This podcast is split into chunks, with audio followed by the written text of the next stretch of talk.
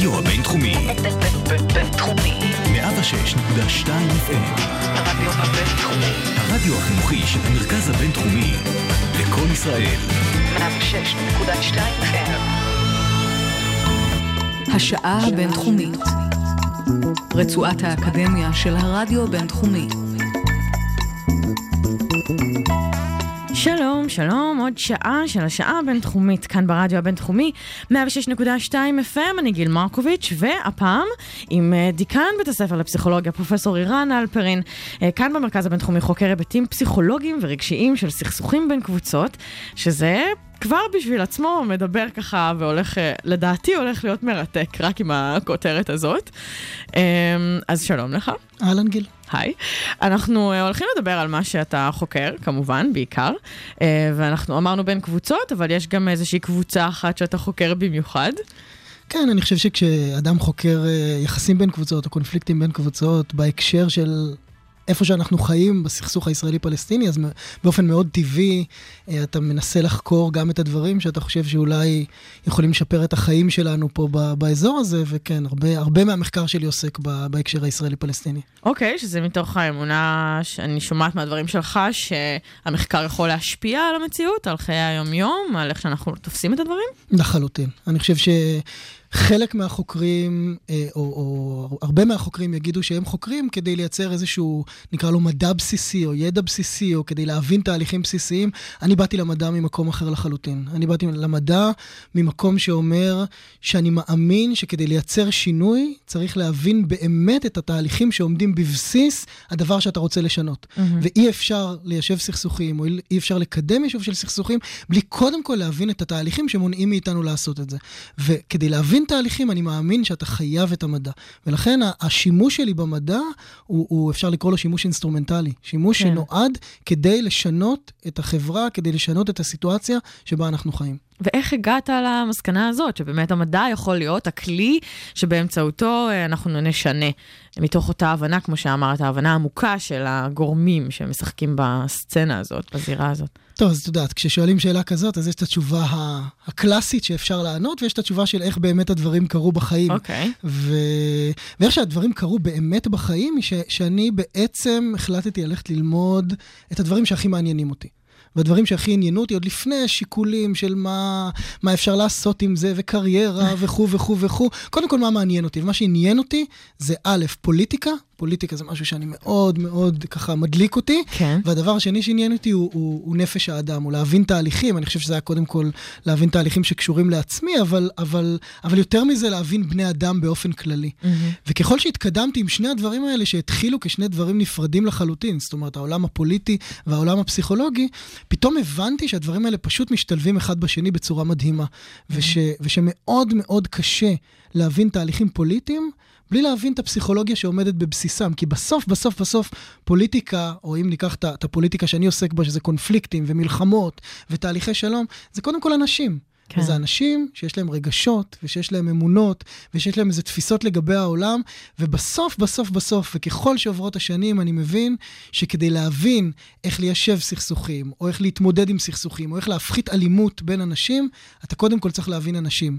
ואם אתה לא מבין אנשים, אין שום סיכוי שתצליח לעשות את הדברים האלה, ואני חושב שזאת אחת הבעיות, יודעת, גם של אנשים פוליטיים, מדינאים, שיש להם רעיונות מדהימים, ופתרונות מצוינים, ויצירתיים, אבל הם לא מבינים בני אדם. הם לא עושים סקר שוק. הם לא רק לא עושים סקר שוק, הם לא יודעים לדבר עם בני אדם. סקר שוק לא, פסיכולוגי, כן. כן, לחלוטין. הם פשוט לא יודעים, לא, לא, לא מבינים איך בני אדם פועלים.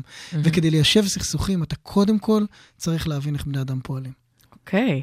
והתובנה הזאת, אתה מוצא לה גם תימוכין בשטח? זאת אומרת, אחרי שאתה חוקר, אתה מפרסם, ואתה מוצא שאנשים שבאמת יש מקבלי ההחלטות, אה, מסוגלים ליישם את הדברים האלה, מתעניינים בכלל, קוראים, לא קוראים, איפה הדבר הזה, המחקר והתוצאות מקבלות אה, במה? אוקיי, okay, זאת שאלה מצוינת.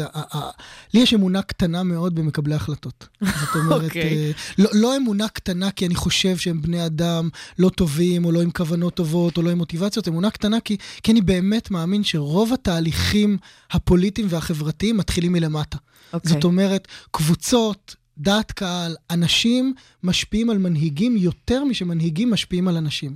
ולכן המחקר שלנו, או העולם הפסיכולוגי שאותו אני חוקר, הוא לא הפסיכולוגיה של מנהיגים.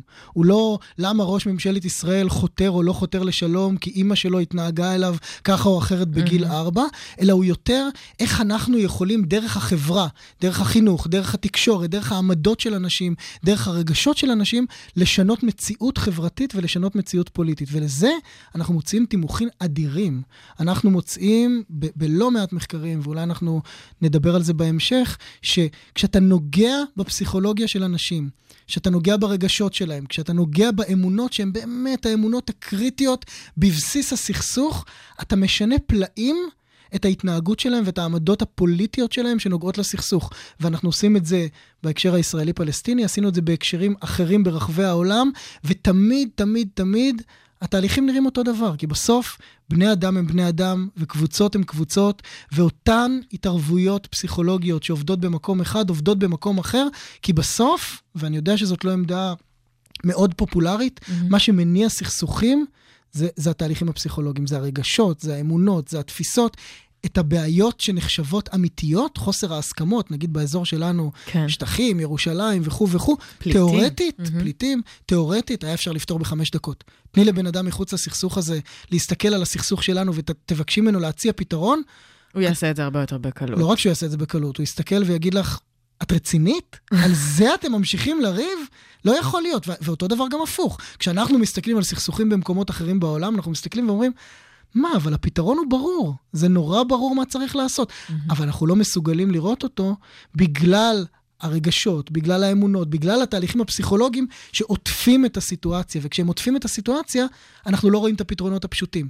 מה שאנחנו מנסים לעשות במחקר שלנו וגם בעבודה היישומית שלנו, זה בעצם לנקות מתוך המשוואה את הדברים שהם מסביב, שהם מפריעים לנו לראות את הפתרונות האפשריים. כאילו מבחוץ גם. כאילו מבחוץ, ואנחנו רואים לזה אפקט מדהים. אנחנו רואים אפקטים מדהימים שכשאנחנו מגיעים לחברות, כשאנחנו מגיעים לאנשים, ואנחנו מצליחים לעזור להם להפחית את הרגשות השליליים שלהם, את הנרטיבים החד-צדדיים, את האמונות והתפיסות שלא מאפשרות להם לראות את המציאות, הם משנים את תפיסותיהם לגבי הקונפליקטים בצורה מאוד מאוד חדה.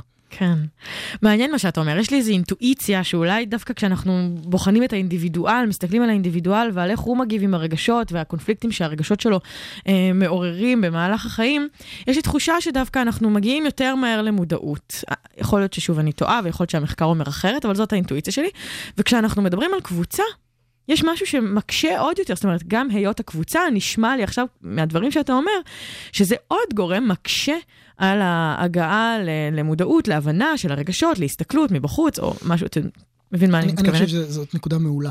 אוקיי. אה, ו- ובהרבה מאוד, גם מההרצאות שלנו אה, לקהל הרחב וגם לסטודנטים, אז סטודנטים שואלים אותנו, אבל מה ההבדל בין מה שאתה אומר עכשיו לבין, נגיד, תהליך של אה, ריב בין בני זוג, או, או Mm. גירושין, או, או וכו' וכו'. ואנחנו אומרים, תהליך של קונפליקט בין אישי הוא כבר מאוד קשה. גם להביא בני אדם אינדיבידואלים למודעות לגבי ההטיות והרגשות שלהם זה מאוד מאוד מאוד קשה. יש מושג נורא נורא יפה בפסיכולוגיה שקוראים לו נאיב ריאליזם. אה, ריאליזם נאיבי. זה מושג שהגה אותו לי רוס, אה, פרופסור באוניברסיטת סטנפורד. והמושג הזה בעצם אומר דבר נורא פשוט. הוא אומר, בני אדם, באשר הם בני אדם, הם משוכנעים שהמציאות שהם רואים היא האמת האובייקטיבית והמוחלטת. וכל בן אדם אחר שרואה את הדברים אחרת הוא או... או שהוא לא, לא, לא מכיר את כל האינפורמציה, או שהוא מונע על ידי הרגשות וההטיות הפסיכולוגיות שלו, או שאולי יש לו איזה בעיות נפשיות וכו' וכו' וכו'. אבל אנחנו, מה שאנחנו רואים, זאת המציאות האובייקטיבית.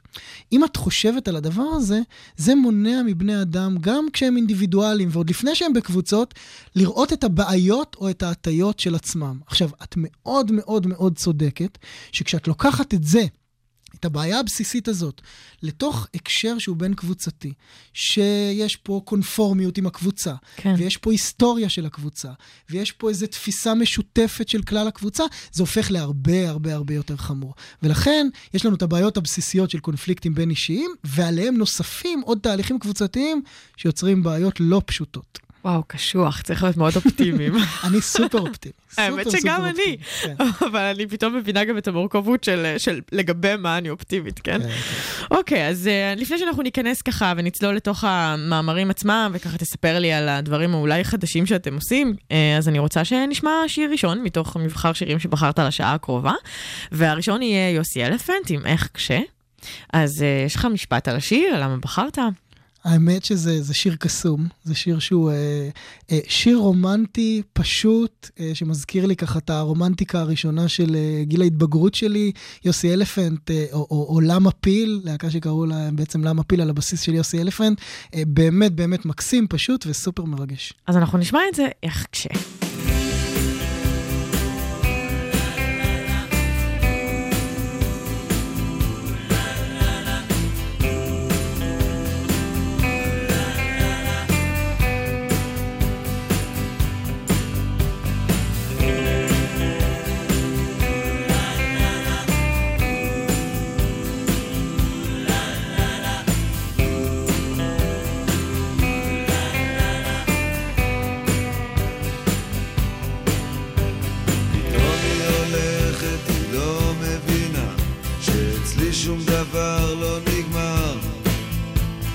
בכלל לא חשבה שאני מהסוג שנשבר. עכשיו היא איננה, עכשיו היא ישנה, אצל מישהו אחר היא אמת. אני בשבילה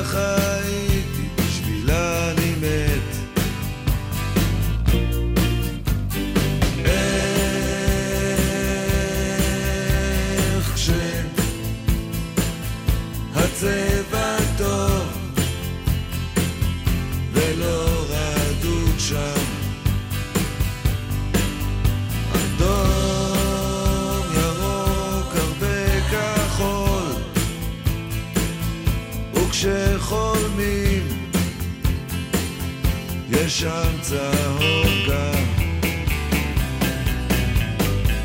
היא במרכז ואני בפינה, צוחקת אני מיוסר.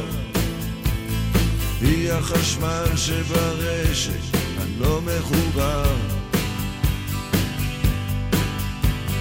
היא מתלהבת, אני נעלב, תקוע והיא בתנועה. גשם שוטף כשאני מת בצמא.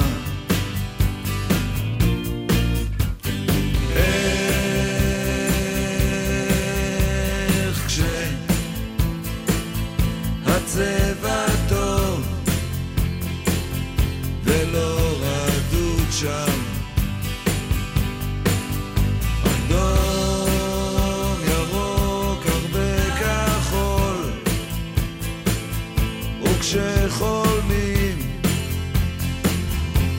יש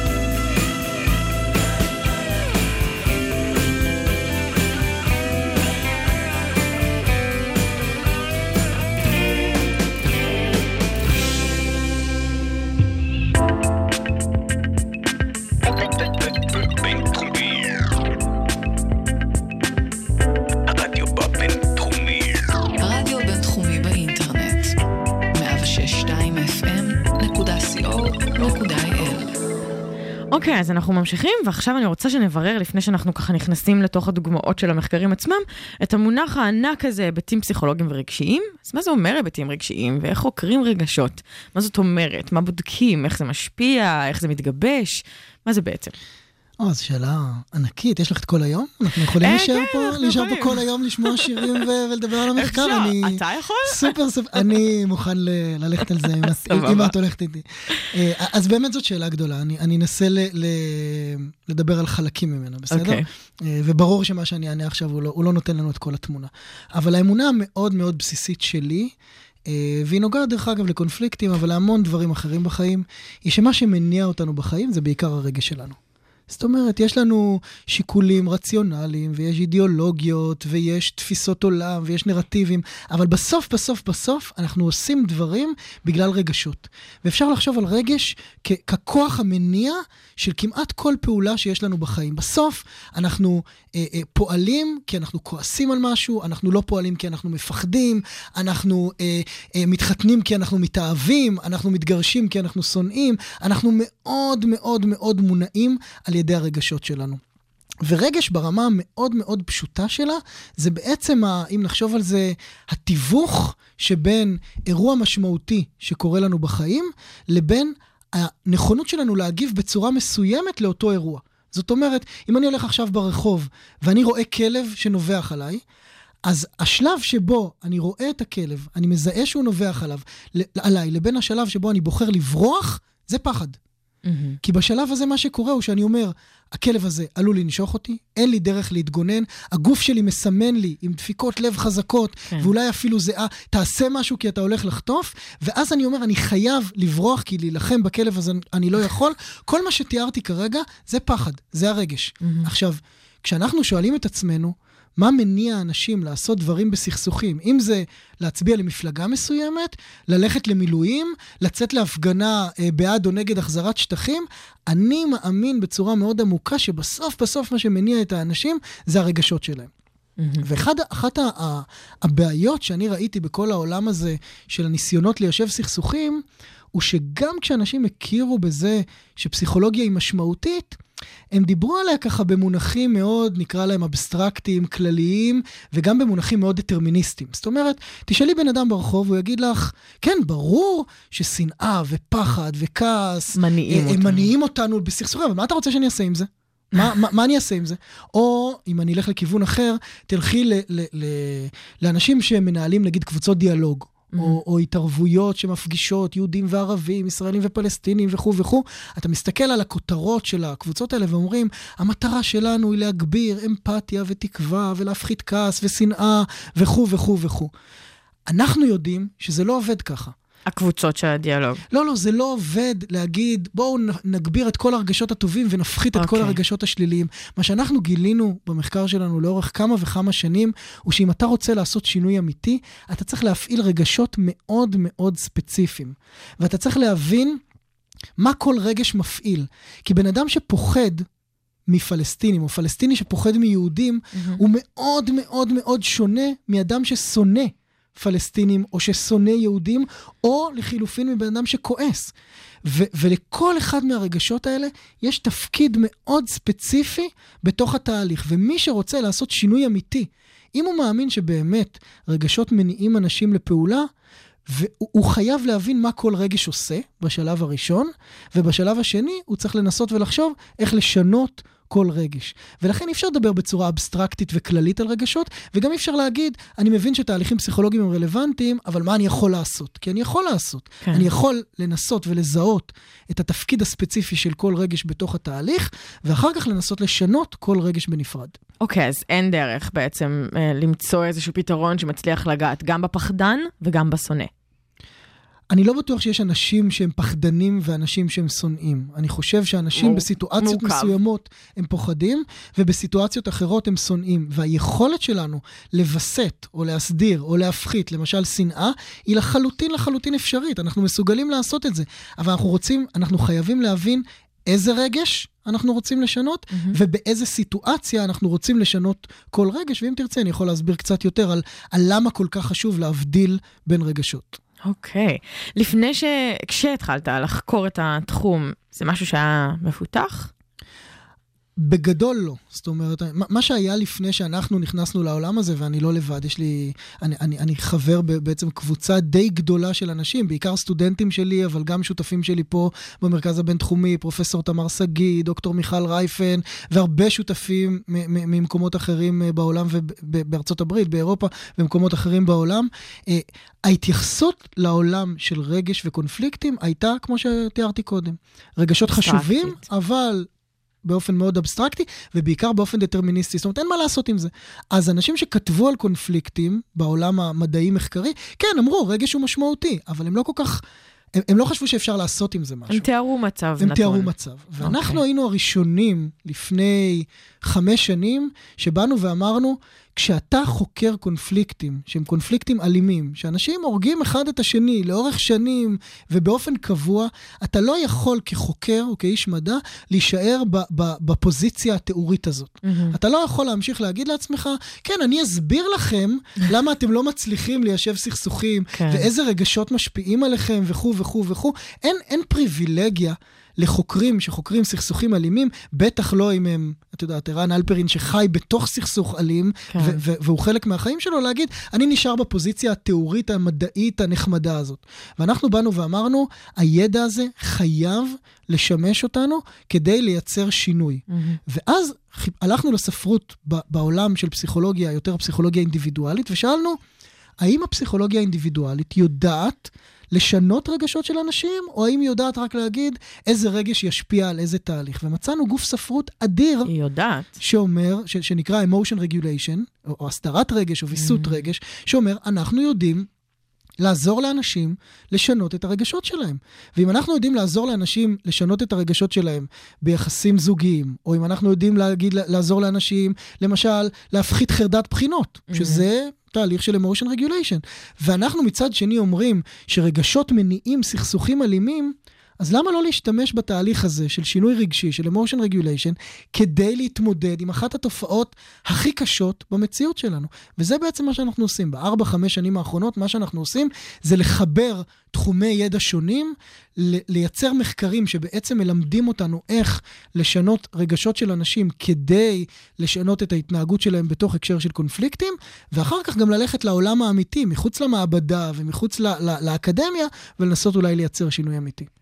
אז מה מגלים? איזה תכונה, או, או לאן צריך, את מה צריך לתקוף במרכאות, אה, כדי שאנחנו נגיע למזור אה, של, ה, של השונא, מפחד, אה, והערבוב של השונא והמפחד ביחד, וכולי וכולי. השונא והמפחד והמיואש כן, נכון. וה, והכועס וכו' וכו'. אני חושב שהדבר הראשון שמגלים, וקצת רמזתי עליו קודם, זה שאתה קודם כל צריך לדעת מה אתה רוצה לעשות. ודיברתי קודם על חוסר האמון שלי במקבלי החלטות, כן. אז אני חושב שזה חלק מהעניין. אני חושב שהרבה פעמים אנחנו פשוט לא מבינים מה אנחנו רוצים לעשות. איזה, ובהקשר הספציפי שעליו אני מדבר, איזה רגש אתה רוצה לשנות. להפחית? איזה אולי? רגש אתה רוצה להפחית, או איזה רגש אתה רוצה להגביר. אה, אוקיי. הסדרת רגש זה גם להגביר אמפתיה, או להגביר תקווה, וגם את זה היום אנחנו יודעים לעשות אה, אה, בצורה לא רעה. אבל קודם כל אתה צריך לשאול את עצמך, מה אני רוצה לשנות? ואת רוצה שניקח דוגמה וננסה ל- בוודאי. לעבוד איתה כן, קצת? אז בוא ניקח. דוגמה, בוא ניקח דוגמה שהיא, שהיא דוגמה ש, ש, שאנחנו עובדים איתה די הרבה שנים כבר. מהמם. אה, ניקח אולי את הרגש הקלאסי ביותר בעולם של, של, אה, של סכסוכים, שזה שנאה. כל בן אדם ברחוב, ובשביל זה לא צריך להיות פרופסור לפסיכולוגיה ולא אה, חוקר של תהליכים של סכסוכים, תשאלי אותו מה הרגש שהכי מפריע לחברות ליישב סכסוכים, הוא יגיד לך שנאה. ואז תלכי לתוכניות של התערבות ותבדקי מה הן מנסות לעשות, וכולם אומרים, אנחנו רוצים להפחית שנאה. ואז אתה שואל אותם, אבל איך אתם מפחיתים שנאה? אז הם אומרים. אנחנו מכירים בין אנשים, אנחנו עושים, ואני אומר להם, אבל אתם מבינים מה זאת שנאה? זאת אומרת, מה במהות שלה זאת שנאה ש, שעושה אותה, או הופך אותה לכל כך הרסנית, ושאותו אתם רוצים לשנות. ו, וכשאתה שואל אנשים שעוסקים בסכסוכים את הדבר הזה, רובם שותקים. שותקים, אין להם כן. תשובה. הם פשוט לא, לא יודעים מה להגיד. ואנחנו השקענו כמעט שנתיים בלהבין מה זאת שנאה. ואמרנו, לפני שאני הולך לשנות שנאה, בוא נבין מה זה. ומה מבדיל אותה, נגיד, מכעס מאוד קשה, או מפחד... אתה יודע, אני יכול מאוד לכעוס על הילדים שלי, אבל אני לא אשנא אותם. נכון. או אני יכול מאוד לכעוס על סטודנטים שמאחרים לכיתה, אבל זה ממש לא שנאה. אז מה ההבדל? ואחרי לא מעט זמן של, של מחקר, הגענו לתשובה סופר סופר סופר פשוטה. אמרנו, כשקבוצה או כשאדם שונא קבוצה אחרת, הוא גם אומר, אוקיי, הם עשו לי דברים רעים, והם לא בסדר, והם פוגעים בי, וזה לא צודק, וכל מיני דברים אחרים שאנחנו אומרים להגיד גם ברגשות ברגשות אחרים, גם אחרים. בכעס וגם בדברים אחרים, אבל הוא אומר דבר אחר מאוד מהותי, הוא אומר, הם עושים את זה כי הם כאלה. הם כאלה בטבע שלהם, הם אף פעם לא השתנו, הם רעים מטבעם, או לא מוסריים מטבעם, או אלימים מטבעם, והם תמיד יהיו כאלה. ואת זה אנחנו לא משייכים לבוס או לילד. וזה ברור שלא, ש, שאנחנו לא חושבים, כשאנחנו מדברים על אנשים, את יודעת, שיש לנו איזשהו חיבור אליהם, כמו ילדים שלנו, או משפחה, או חברים, או לא משנה מי, אבל זה, לדבר הזה יש השלכות דרמטיות. כי בואו ננסה לחשוב על ישראלים ופלסטינים. אם אני נשאל, האם אני אנהל משא ומתן עם פלסטינים, או האם אני מוכן אז לעשות בשביל פשרות, מה? אבל אני אומר לעצמי, אבל בעצם הם תמיד תמיד כן. יהיו אותו דבר. הם לעולם סיבה. לא ישתנו, הם תמיד יהיו כאלה, אה, לא משנה מה אני אתן להם, אנחנו מכירים את זה הרי מה, מהקלאסיקה, אה, אה, ערבי נשאר ערבי, הוא יונק שנאה מחלב אמו, הוא תמיד יהיה כזה, אותו דבר ערבים חושבים על יהודים. אין שום סיבה הגיונית שבן אדם ששונא ושאלו האמונות שלו, ינהל משא ומתן, או יתפשר, או ידבר עם הצד השני, ואת יכולה להביא אותם לקבוצות דיאלוג 20 שנה ביחד, וזה לא ישתנה. משום שאני חושבת, משהו שקורה אולי בקבוצות דיאלוג זה באמת, ה, ה, שוב, האינדיבידואליזציה. אוקיי, אז פגשתי חמישה פלסטינים כן. סבירים. אבל הם, כמובן, מיד אני אומר, אבל הם לא מייצגים, ואנחנו קוראים לזה subtyping. אוקיי. הם לא מייצגים, הם לא באמת ייצוג של הקבוצה וכו' וכו'. הם חריגים. הם חריגים. ואז השאלה שאנחנו שאלנו את עצמנו היא, אוקיי, אז מה אני עושה עם זה? זאת אומרת, נגיד שהבנתי שזאת שנאה, והבנתי שיש לה השפעה דרמטית על נכונות של אנשים להתפשר ולנהל משא ומתן אה, וכו' וכו', יש דרך להתמודד עם זה? ואז הלכנו לתיאוריה מאוד מאוד ידועה בפסיכולוגיה, תיאוריה שנקראת implicit theories. implicit theories בעצם תיאוריה שהגתה אותה פרופסור קארול דואק, גם היא מאוניברסיטת סטנפורד, אה, כיוון אוקיי. שאני בא משם, אז הרבה מההשראה שלי מגיעה מפרופסורים מאוניברסיטת סטנפורד, שבעצם אמרה דבר נורא פשוט. היא אמרה, לבני אדם, באשר הם בני אדם, יש אמונה יחסית בסיסית בשאלה האם בני אדם, ואחר כך גם קבוצות, האם הם יכולים להשתנות.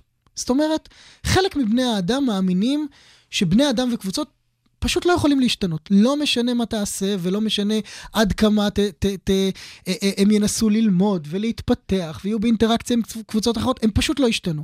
לעומת אחרים ש, ש, ש, שיכולים להתפתח, שמאמינים שבני אדם יכולים להתפתח, להשתנות אה, וללמוד.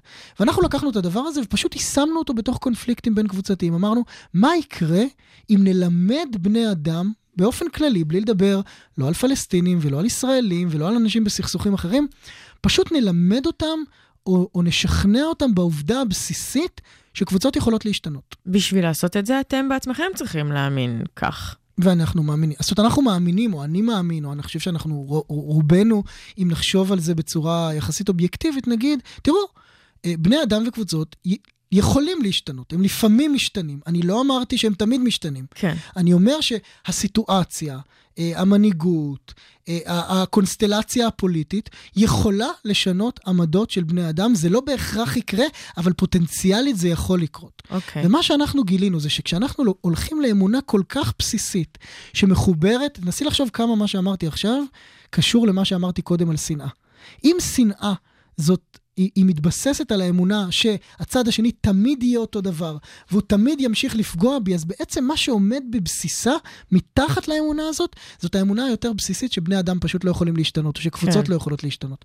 ומה שאנחנו עושים בשלוש-ארבע שנים האחרונות, אנחנו מלמדים אנשים במקומות שונים בעולם שבהם יש קונפליקטים, שקבוצות יכולות להשתנות. וכשאנחנו מלמדים אותם את זה, וזה די מדהים, גיל, אנחנו, אנחנו לא אומרים להם שום דבר לא על הצד השני בקונפליקט, לא על ישראלים ולא על פלסטינים ולא על הקונפליקט ולא על אידיאולוגיה ולא על שטחים ולא על כלום. כל מה שאנחנו מלמדים אותם זה שקבוצות יכולות להשתנות. וכשאנחנו לימדנו, למשל פלסטינים, נטול ב- הקשר לגמרי, אתם בונים טקסטים אנחנו כאלה? בונים, אתם... בונים טקסטים או בונים סדנאות שמעבירות את הרעיון כן. הזה, או מלמדים אותם שיעור היסטוריה. שמראה להם שקבוצות במהלך ההיסטוריה השתנו. מהמם. וכשאנחנו עושים את זה, אני אתן לך דוגמה למחקר, אה, אה, מחקר שהתפרסם בסייאנס בשנת 2011, הראה שכשאנחנו מראים לפלסטינים, או מלמדים פלסטינים בגדה המערבית, שקבוצות יכולות להשתנות, הם מגבירים ב-30% את הנכונות שלהם לחתום על הסכם שלום עם ישראל, תוך שהם מוותרים על הרעיון של זכות השיבה. זאת אומרת, פלסטינים וואו. הגבירו ב-30% את הנכונות שלהם לוותר על הרעיון הכי קריטי מבחינתם, כן. בהקשר של הסכסוך בין ישראלים לפלסטינים, שזה נושא הפליטים, רק בגלל שהגברנו אצלם באופן עקיף את האמונה שיש סיכוי שאם הם יעשו את זה, ישראלים יתנהגו ויחשבו אחרת. עכשיו בואי נחשוב שוב מה הבסיס של זה. הבסיס של זה הוא שפלסטינים, זה לא שהם לא מוכנים להתפשר. או ישראלים, זה לא שהם לא מוכנים להתפשר. רוב הישראלים ורוב הפלסטינים, אם היית אומר להם או מבטיח להם שפשרה מסוימת תביא לשלום אה, לא רק שתביא לשלום, עקבי. שפשרה מסוימת תביא למצב שהצד השני יהיה מוכן לחיות איתם באופן יחסי, בשקט, שלווה ובלי אלימות, הם מוכנים להתפשר. באחוזים מאוד גבוהים, ואנחנו עושים מחקרים כאלה כל הזמן. אבל יש להם חסם נורא דרמטי, שאנחנו קוראים לו שנאה, שהבסיס שלו אומר, הצד השני הוא רע מטבעו והוא לא יכול להשתנות. וכשאנחנו באים לאנשים ומלמדים אותם שהדבר הזה לא נכון, פתאום הם משנים דרמטית את העמדות שלהם. ואותו מחקר שסיפרתי לך עליו לגבי הפלסטינים, זאת אומרת שפלסטינים ב-30% הגבירו את הנכונות שלהם לוותר על זכות השיבה, את אותו דבר בדיוק עשינו בישראל, כן. ועשינו אותו כבר עשרות פעמים, ואנחנו מקבלים אותם נתונים בדיוק. וזה לא משנה אם אתה ימני או שמאלני, עם אידיאולוגיה כזאת או עם אידיאולוגיה אחרת, כשאתה לומד שהפלסטינים, יש סיכוי שהם ישתנו, פתאום אתה מוכן הרבה יותר לפגוש פלסטינים, אתה מוכן הרבה יותר לנהל איתם משא ומתן, ואתה מוכן הרבה הרבה יותר להתפשר, הכל בגלל שהפחתנו שנאה.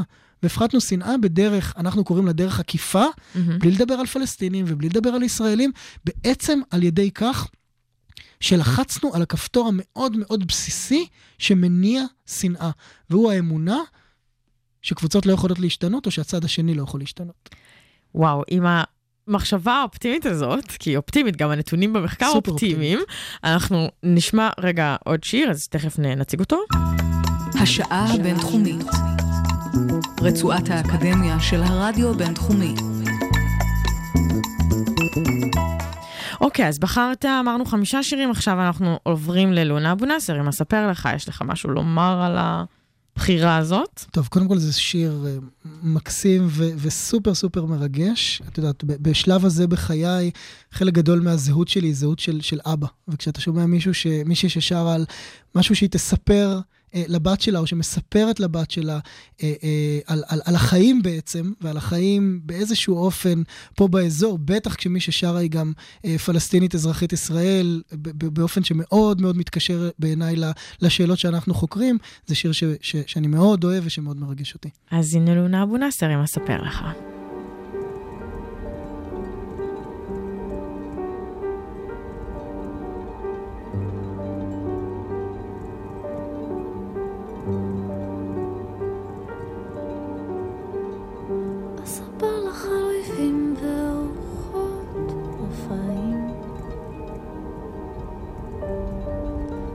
משנות השמונים. אספר לך על אויבים ואורחות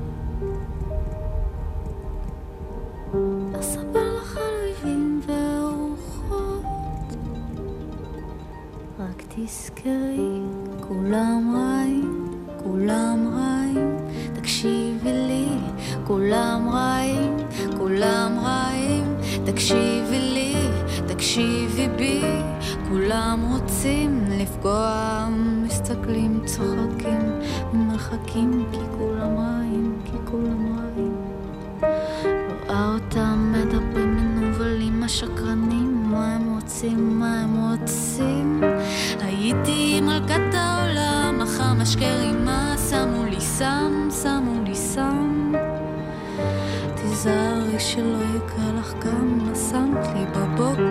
I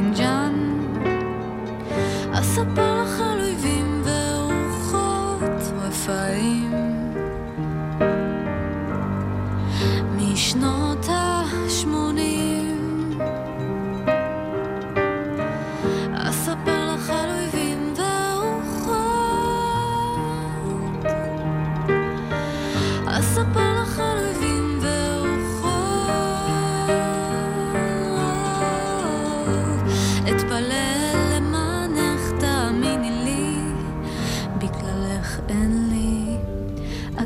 שתיכשלי ותתחנני להישאר איתי.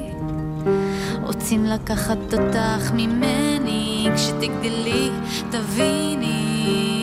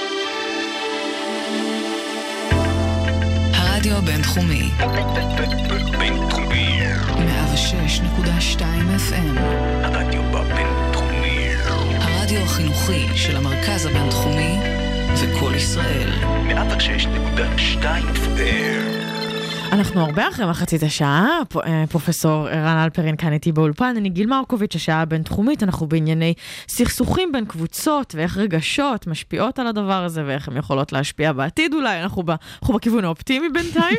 אה, ו- למרות, ש, למרות שהשיר הזה היה קשה מהבחינה הזאת. השיר הזה היה קשה, לא- וגם רציתי להגיד לך שאתה בטח לא תספר את זה לבת שלך, אתה לא תגיד לה שכולם רוצים לפגוע. לא, לא, ממש ממש לא, אבל... אה, אבל אני יכולה להבין את לונה אבו נאסר. לונה אבו- את יודעת, אנחנו נמצאים ב- ב- ב- בשני מקומות אחרים בהקשר של הקונפליקט הזה. ברור.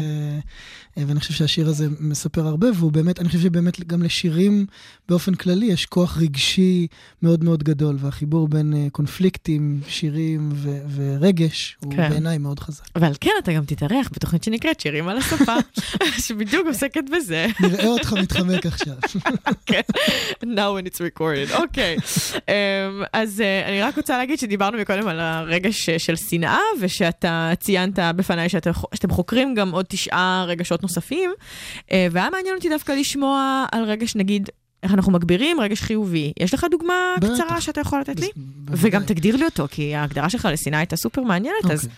תגדיר לי אה, גם את אז- הרגש. אז, אז קודם כל, השאלה מה זה רגשות חיוביים ומה זה רגשות שליליים היא שאלה סופר מעניינת. זאת אוקיי. אומרת, אה, אני מעריך שכשאת שואלת אותי, מדברת על רגשות חיוביים, את חושבת על, אה, נגיד, שמחה, אופטימיות, אה, אה, דברים כאלה. פרגון, אה, סבלנות. ובספרות, בעולם הפסיכולוגי, יש שאלה מאוד גדולה מה זה רגש חיובי ומה זה רגש שלילי, כי אוקיי. אני חושב שיש לא מעט פעמים שבהם אנחנו מרגישים רגש שלילי, אה, אבל התחושה היא מאוד חיובית.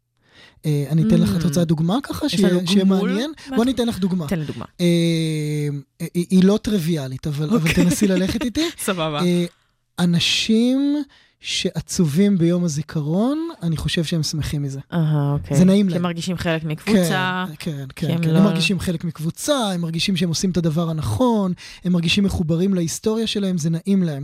אני חושב שהרבה מאוד פעמים אנשים שהם כועסים, שכעס הוא רגש שלילי לכל הדעות, אה, זה נותן להם תחושה של כוח, זה נותן להם תחושה של מה שאנחנו קוראים חוללות, אני, אני יכול, אני מסוגל, אני בשליטה, כעס הרבה, או, או לפעמים זה נותן לי איזו תחושה כזאת שפרקתי את זה, הוצאתי את זה, זהו, וזה... זה מה שרציתי להגיד. יפה, אז, זו תחושה מאוד טובה.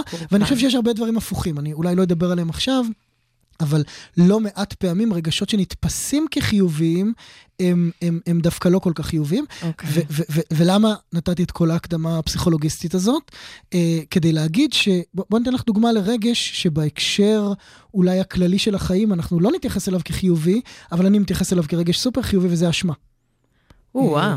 ב- ב- בהקשר, אני חושב שאם תשאלי בני אדם, וואו. חוץ, מ, חוץ מפולניות, שאשמה הוא, הוא, הוא רגש מאוד מרכזי בחייהם, כן. אה, תסלח לי, אימא שלי וסבתא וכזה. אה, אז, אז, אז באופן כללי, אני חושב שאם תשאלי בני אדם, יגידו, אשמה זה רגש נוראי, הוא רגש קשה, הוא רגש לא נעים, אנשים לא רוצים לחוש אותו. בהקשר... בעולם שלי הוא גם מיותר. אני לא מחפשת אשמים, אני מחפשת לפתור. אוקיי, אבל זה אה, מעניין. אוקיי, אני מקווה שתגידי אחרת עוד כמה דקות. יכול להיות. אה, אה, אבל בעולם של סכסוכים, שהם סכסוכים אלימים, ובהם באופן מובנה, אה, בכל סכסוך, וזה לא משנה כרגע, לא, אל תיקחי את הסכסוך הישראלי-פלסטיני, אלא כל סכסוך באשר הוא, קבוצות עושות לקבוצות אחרות מעשים קשים, אלימים, והרבה פעמים גם לא מוסריים, באופן מובנה בתוך הסכסוך. לא כי הן טובות או רעות או מוסריות או לא מוסריות, כי זה חלק מהסכסוך. ובמקום הזה אנחנו יודעים כפסיכולוגים חברתיים, שכדי לקדם יישוב של סכסוכים, אחד הדברים המאוד מאוד מאוד קריטיים שצריכים לקרות הוא לקיחת אחריות. הוא לקיחת אחריות והכרה, acknowledgement, בעוולות שאני גרמתי לקבוצה השנייה. Mm-hmm. וכדי שהדבר הזה יקרה, זה חייב לעבור דרך תחושה של אשמה. זאת אומרת, מאוד קשה לקחת אחריות ולהכיר בעוול שביצעת, אם אתה לא אה, אה, מרגיש איזושהי תחושה של אשמה. כי מה זה אשמה? אשמה זה להגיד, אה, אני עשיתי משהו שאני חושב שהוא לא בסדר, הייתה לי שליטה עליו, זאת אומרת, זה היה באחריותי, זה לא שזה קרה במקרה, ו- ו- ובכל זאת עשיתי אותו, mm-hmm. אני מצטער שעשיתי אותו, ואני רוצה לתקן את לשנות. העוול ואת הבעיה שעשיתי. מה שהגדרתי עכשיו זאת ההגדרה הקלאסית של אשמה. וההגדרה הזאת של אשמה, או אשמה, מובילה אותנו למצב שאנחנו אומרים, בוא נתקן, בוא נפצה, בוא נתקן, בוא נשנה, כי עשינו, אנחנו לוקחים אחריות על משהו בדיוק. שעשינו שהוא לא בסדר. בדיוק המונח. אי אפשר לקחת אחריות בלי לחוש אשמה? מאוד קשה. אה, אז אולי אני כן מרגישה אשמה, אבל אה, סתם. אני חושב שמאוד מאוד קשה, זאת אומרת, אם, אם את מקבלת את מה שאמרתי בתחילת התוכנית, ש, שרגשות הם, הם המנוע, הם המנוע, הם המנוע של מה שאנחנו עושים, אז, אז, אז, אז לקחת אחריות בלי להרגיש אשמה, זה ככה להגיד, אה, זה ככה משהו טוב, נקי. טוב, אני אעשה לך כן, טובה. נקי ומנותק, זה לא כל כך, זה לא כל כך ריאלי. ו- okay. אוקיי. ואחד הדברים שאנחנו יודעים בהקשר של סכסוכים, הוא שאשמה, מה שאנחנו קוראים לה אשמה קבוצתית, גם על דברים שלא בהכרח אני עשיתי אותם, אבל שהקבוצה שלי עשתה, הוא כוח מאוד חזק ליישוב סכסוכים. אנחנו גם יודעים, וזה הממצא היותר טרגי, אני חושב, שקבוצות ואנשים מאוד מאוד לא רוצים להרגיש אשמה. והאמת שדי בצדק. הם לא רוצים להרגיש אשמה, כי אשמה אומרת להם לא משהו נורא לא נעים על הקבוצה שלהם. זאת אומרת, אם אני לוקח אחריות על עוול שאני עשיתי לקבוצה אחרת, אני אומר על עצמי, משהו, על עצמי או על הקבוצה שלי, משהו מאוד קשה. אני אומר, מה, אנחנו לא מוסריים? אנחנו הרי תמיד תופסים את עצמנו, כל קבוצה, באשר היא כ- כצד המוסרי, הצודק, וכו' וכו'. ו- ולהגיד פתאום אני אשם, לקחת פתאום אחריות, יש בזה משהו שעלול לפגוע במה שאנחנו קוראים לו כפסיכולוגים חברתיים, הזהות העצמית החיובית שלי, או הערכה העצמית שלי. כן. ואנחנו שאלנו את עצמנו, זה, המחקרים האלה נערכו ביחד עם שותפה וחברה מאוד טובה שלי שקוראים לה סבינה צ'הייק, שהיא בוסנית. Mm-hmm. המחקרים נערכו קודם כל בבוסניה בהקשר של אה, אה, הטבח בסברניצה, כן. שנערך ב- ב- בשנת 1994, ואנחנו שאלנו את עצמנו בדיוק את אותה שאלה ששאלנו קודם לגבי שנאה. אם אנחנו מבינים מה זאת אשמה, מה צריך לעשות כדי שאנשים ירגישו אשמה? אם אנחנו רוצים שקבוצה תרגיש יותר אשמה, תיקח אחריות, ואולי תהיה מוכנה לפצות את הצד השני, מה צריך לעשות? והגענו לתשובה שהיא תשובה סופר פשוטה, אבל היא מאוד מעניינת, ואני חושב שהיא גם, אני לא חושב, אני יודע מהמחקר שלנו שהיא הוכיחה את עצמה גם בהקשר הבוסני, uh-huh. אבל גם בהקשר הישראלי-פלסטיני וגם בלא מעט מקומות אחרים, והתשובה אומרת את הדבר הבא, היא אומרת, אם אתה או את רוצה שאנשים ייקחו אחריות או ירגישו אשמה על עוולות שהקבוצה שלהם עשתה, קודם כל אנחנו צריכים לתת להם את התחושה, או לתת להם חיזוק שאומר, תדעו לכם שאתם קבוצה טובה ומוסרית שעשתה טעות, אחת קטנה. זאת אומרת, אתה לא בא לסרבים בבוסניה ואומר להם, תדעו לכם שאתם אנשים לא מוסריים. כן. אנשים שעשו מה, ש... מה שעשו בסברניצה בשנת 1994 הם אנשים סופר לא מוסריים. מעניין. אתה לא בא לפלסטינים ואומר להם, תדעו לכם שמי שמתפוצץ באוטובוסים אה, וכו' וכו' וכו', חברה שנת... נציגים שלה מתפוצצים באוטובוסים, היא חברה לא מוסרית, ואתה לא בא לישראלים ואומר להם, תדעו לכם שחברה שכובשת וכו' וכו', היא חברה לא מוסרית. כן. אתה צריך לבוא אליהם ולהגיד להם, אתם חברה טובה, אתם חברה מוסרית, ועשיתם טעות. ואני אתן לך דוגמה לאיך עשינו את זה. לקחנו אסטרטגיה פסיכולוגית מאוד מאוד ידועה, שקוראים לה Self-Affirmation, אשרור עצמי. כן. שבה נותנים לאנשים את האפשרות, קודם כל, לאשרר את, הת, את התפיסה המוסרית החיובית שלהם בצורה נורא פשוטה. למשל, אומרים להם, בוא תספר לי על שלושה ערכים שחשובים בחיים שלך, ותגיד לי איך אתה חי על פיהם. זאת אומרת, ואז אנשים באים ואומרים, אני אדם ישר, אני אדם נאמן, אני אדם לא משנה מה, והם מספרים איך אה, אה, אה, הדברים האלה מקבלים ביטוי בחיים היומיומיים שלהם. כן. אחרי שאנחנו נותנים לאנשים את ההזדמנות לאשרר את המוסריות שלהם, פתאום הם מוכנים, כשהם נחשפים לעוולות שהקבוצה שלהם עשתה, mm-hmm. הם מוכנים בצורה הרבה הרבה יותר גבוהה לקבל אחריות על מעשים שהקבוצה שלהם כן. עשתה, ולהרגיש אשמה. וגם לפצות את הצד השני. זה נשמע מאוד הגיוני, אבל תנסי לחשוב, גיל, מה קורה כשאנחנו מנסים לגרום, גם לצד השני וגם לצד שלנו, לפעמים לקחת אחריות. נכון, אנחנו מתנערים. אנחנו מאשימים, ואנחנו באים בוודאי. ואומרים, אתם אה, לא טובים, ואתם לא בוודאי. מוסריים, ואתם ככה ואתם ככה. ומי שמבין את המנגנון הפסיכולוגי שעומד בבסיס הדברים האלה, מבין שצריך לעשות את זה אחרת. ואנחנו כן. מראים את זה במחקר שלנו, ואנחנו גם מראים את זה, או מנסים לעשות את זה ב- ב- בעולם עצמו, כשאנחנו עובדים עם אנשים או קבוצות שמנסים לקדם פיוס. אנחנו אומרים להם, אם אתה יושב מול פלסטיני אה, בקבוצת דיאלוג, שהיה פעם בחמאס, או, או שפעם היה מעורב בפעילות שנחשבת פעילות לא מוסרית, או אם אתה פלסטיני ואתה פוגש ישראלים שאתה חושב שהיו מעורבים בפעילות לא מוסרית, אתה צריך לדעת איך להגיע אליהם. אתה צריך לדעת איך לגרום להם לקבל אחריות ולהרגיש אשמה. אה, יש עוד דוגמאות לאיך עושים את זה, אם יש לנו זמן, אני אספר לך. האמת שיש לי עוד מיליון שאלות, ואנחנו קצת ב... קצת ב... אה, דוחק של זמן. אז שנייה, כבר חוזרים. הרדיו הבינתחומי, בינתחומי. אני רוצה שנספיק לשמוע ארבעה שירים, אז אנחנו נשמע עכשיו את השיר השלישי, אה, והוא של זאב טנא, הוא נקרא אם כבר, מילה, משפט על השיר. וואו, איזה כיף לשמוע את השיר הזה. אני לא חושב שזה קורה הרבה ברדיו. אה, זאב טנא הוא איש קסום, הוא איש, אה, הוא מהנדס מזון במקורו, מוכר נקניקיות היום, ומוכר נקניקיות זה כמובן, יש לו רשת של כן, זה, כן. אבל, אבל, אבל מה שהוא באמת אוהב לעשות זה לכתוב שירים, ומה שאני אוהב בסיטואציה הזאת, זה שכשאדם עושה דברים, כשהוא יודע שאין לו מחויבות מלאה. זאת אומרת, הוא יכול לכתוב שירים, להגיד מה שבא לו, ואת תשמעי בשיר שהוא אומר מה שבא לו, אה, ו- והקריירה שלו היא לא קריירה של, של זמר, כן. אז הוא יכול להגיד את האמת. וכשזאב טנא שר, אז האמת על השולחן, האמת האישית שלו, אבל גם האמת החברתית שלנו היא על השולחן, ובעיניי זה, זה מקסים, והשיר הזה מייצג את זה נקייה. לגמרי. אוקיי, אז אם כבר, זאב טנא. אם כבר לתת, אז לתת בראש. אם כבר לתת, אז לא מראש. אם כבר לפרוש, אז לפרוש בשיא. אם כבר לפרוש, אז בתור נשיא. אם כבר לבוא, אז לבוא בזמן. אם כבר לבוא, אז לבוא מוכן. אם כבר לשתות, אז לשתות הכל. אם כבר לשתות, אז אלכוהול. אם כבר להיות, אז להיות. אם כבר להיות, אז להיות. אם כבר להיות, אז להיות חרמן. אם כבר להיות, אז להיות סקרן.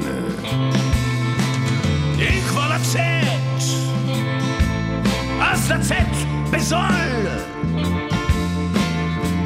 כבר לצאת, אז רוקנרול. אם כבר לקום, אז לקום בטבע.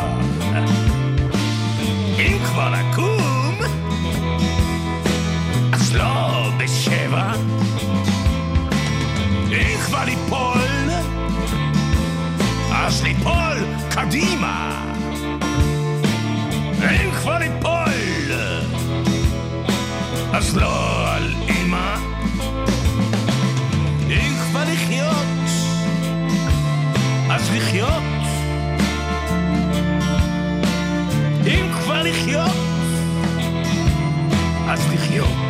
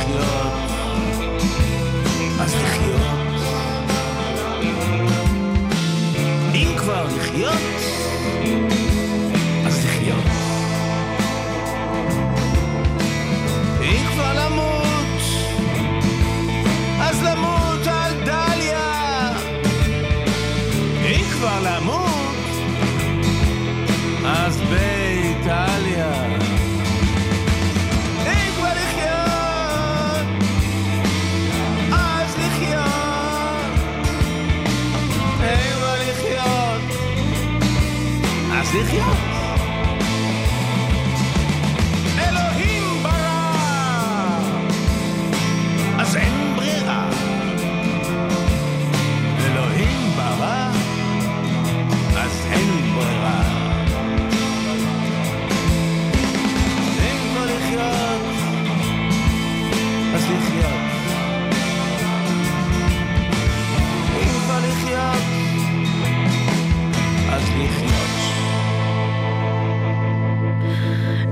ברא, אני אומרת, יש ברירה, לחיות בסכסוך,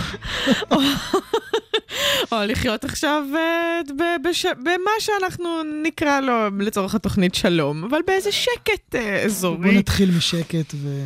אז איך באמת מגיעים ל- ל- לשינוי בפועל, במציאות, אה, לאור מה שתיארת עם ההשפעה של הרגשות? האם זה בכלל הלמידה הזאת שאני חווה בתוך, ה- בתוך המחקר שלך, ואמן וגם מחוצה לו, האם הלמידה הזו שאני חווה על, ה- על הקבוצה השנייה יכולה להשפיע עליי גם לטווח הארוך, גם עד שיהיו בחירות, גם עד שאני אצא להפגנה הבאה וכולי וכולי? אני חושב שזאת השאלה הקריטית. זאת אומרת, אה, ופה אנחנו קצת סוגרים מעגל עם מה שדיברנו בתחילת התוכנית. כי, כי אני אדבר אולי ב- ב- ב- בראייה קצת יותר רחבה, משפט אחד כדיקן בית ספר לפסיכולוגיה. אז אני אוקיי. חושב שאחד הדברים שמייחדים אותנו כבית ספר, ובטח את, ה, את המחקר שלי, הוא שאנחנו אומרים, אה, אה, פסיכולוגיה ומחקר פסיכולוגי צריכים לשרת את החברה. הם צריכים לשרת את החברה, אה, אה, כי, כי פסיכולוגיה באה מתוך החברה, אבל צריכה לצאת לחברה. כן. והמחקר שלנו, שוב, הוא מאוד uh, ככה מתפרסם בהמון מקומות, ו- ואנחנו מקבלים גרנטים, והוא יחסית מבוסס ומצליח, אבל הוא לא שווה שום דבר אם אנחנו לא יכולים ליישם אותו. ומה שאנחנו מנסים לעשות ב- בשנתיים האחרונות, אחרי שהבנו שיש לנו פה משהו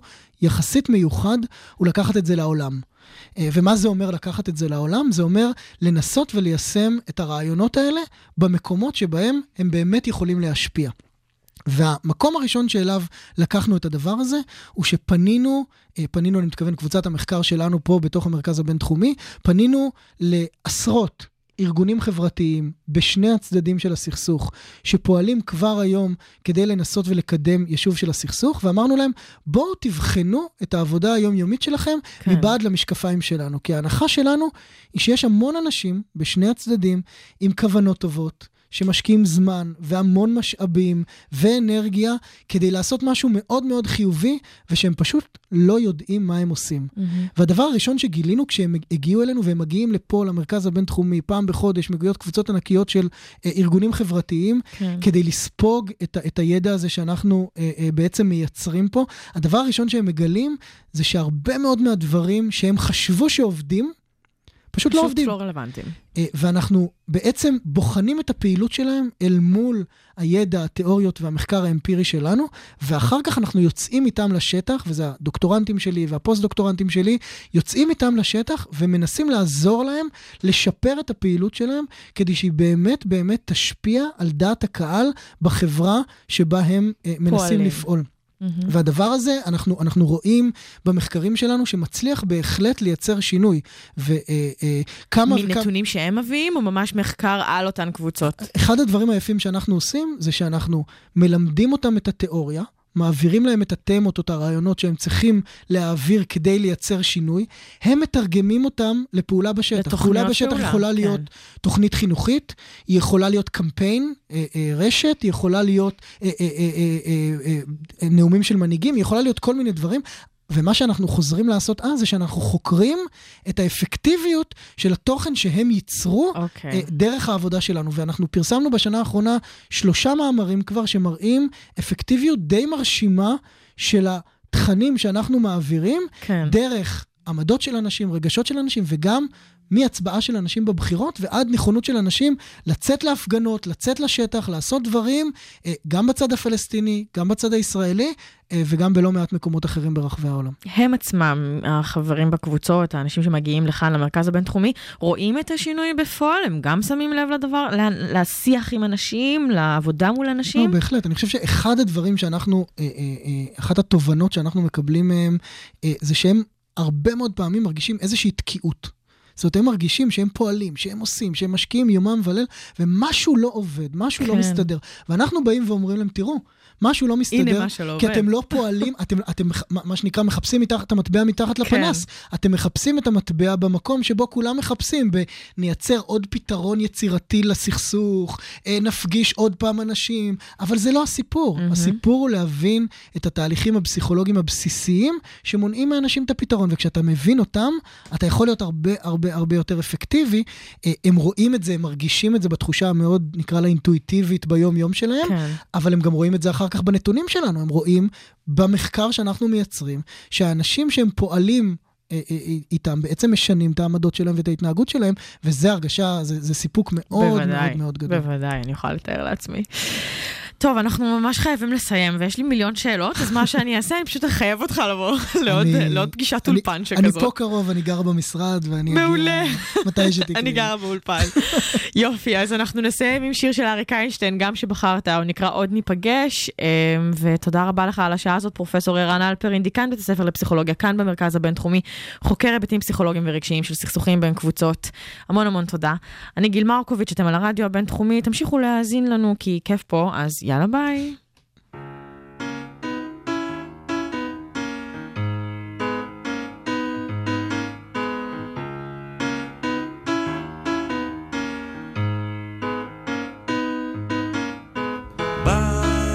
הלילה ושקט עכשיו בא געגוע לראות לחבק אותך שעובר בי זה יותר ממילים. יש כאן הכל אבל אין אותך. את שוב עוברת ימים לא קלים. איך את שומרת? ומה עם החיוכים? מה את חושבת? זה קשה במילים. יש כאן הכל אבל אין אותך עוד ניפגש ויהיה לנו טוב. זה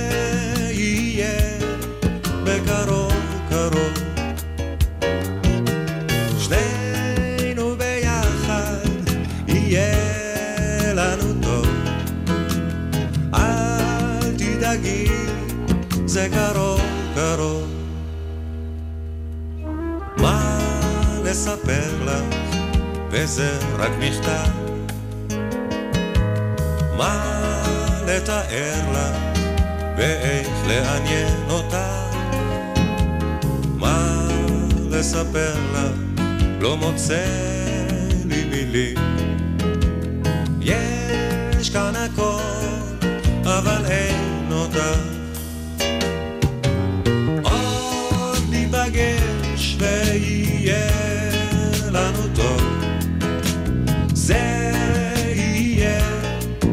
טוב זה יהיה בקרוב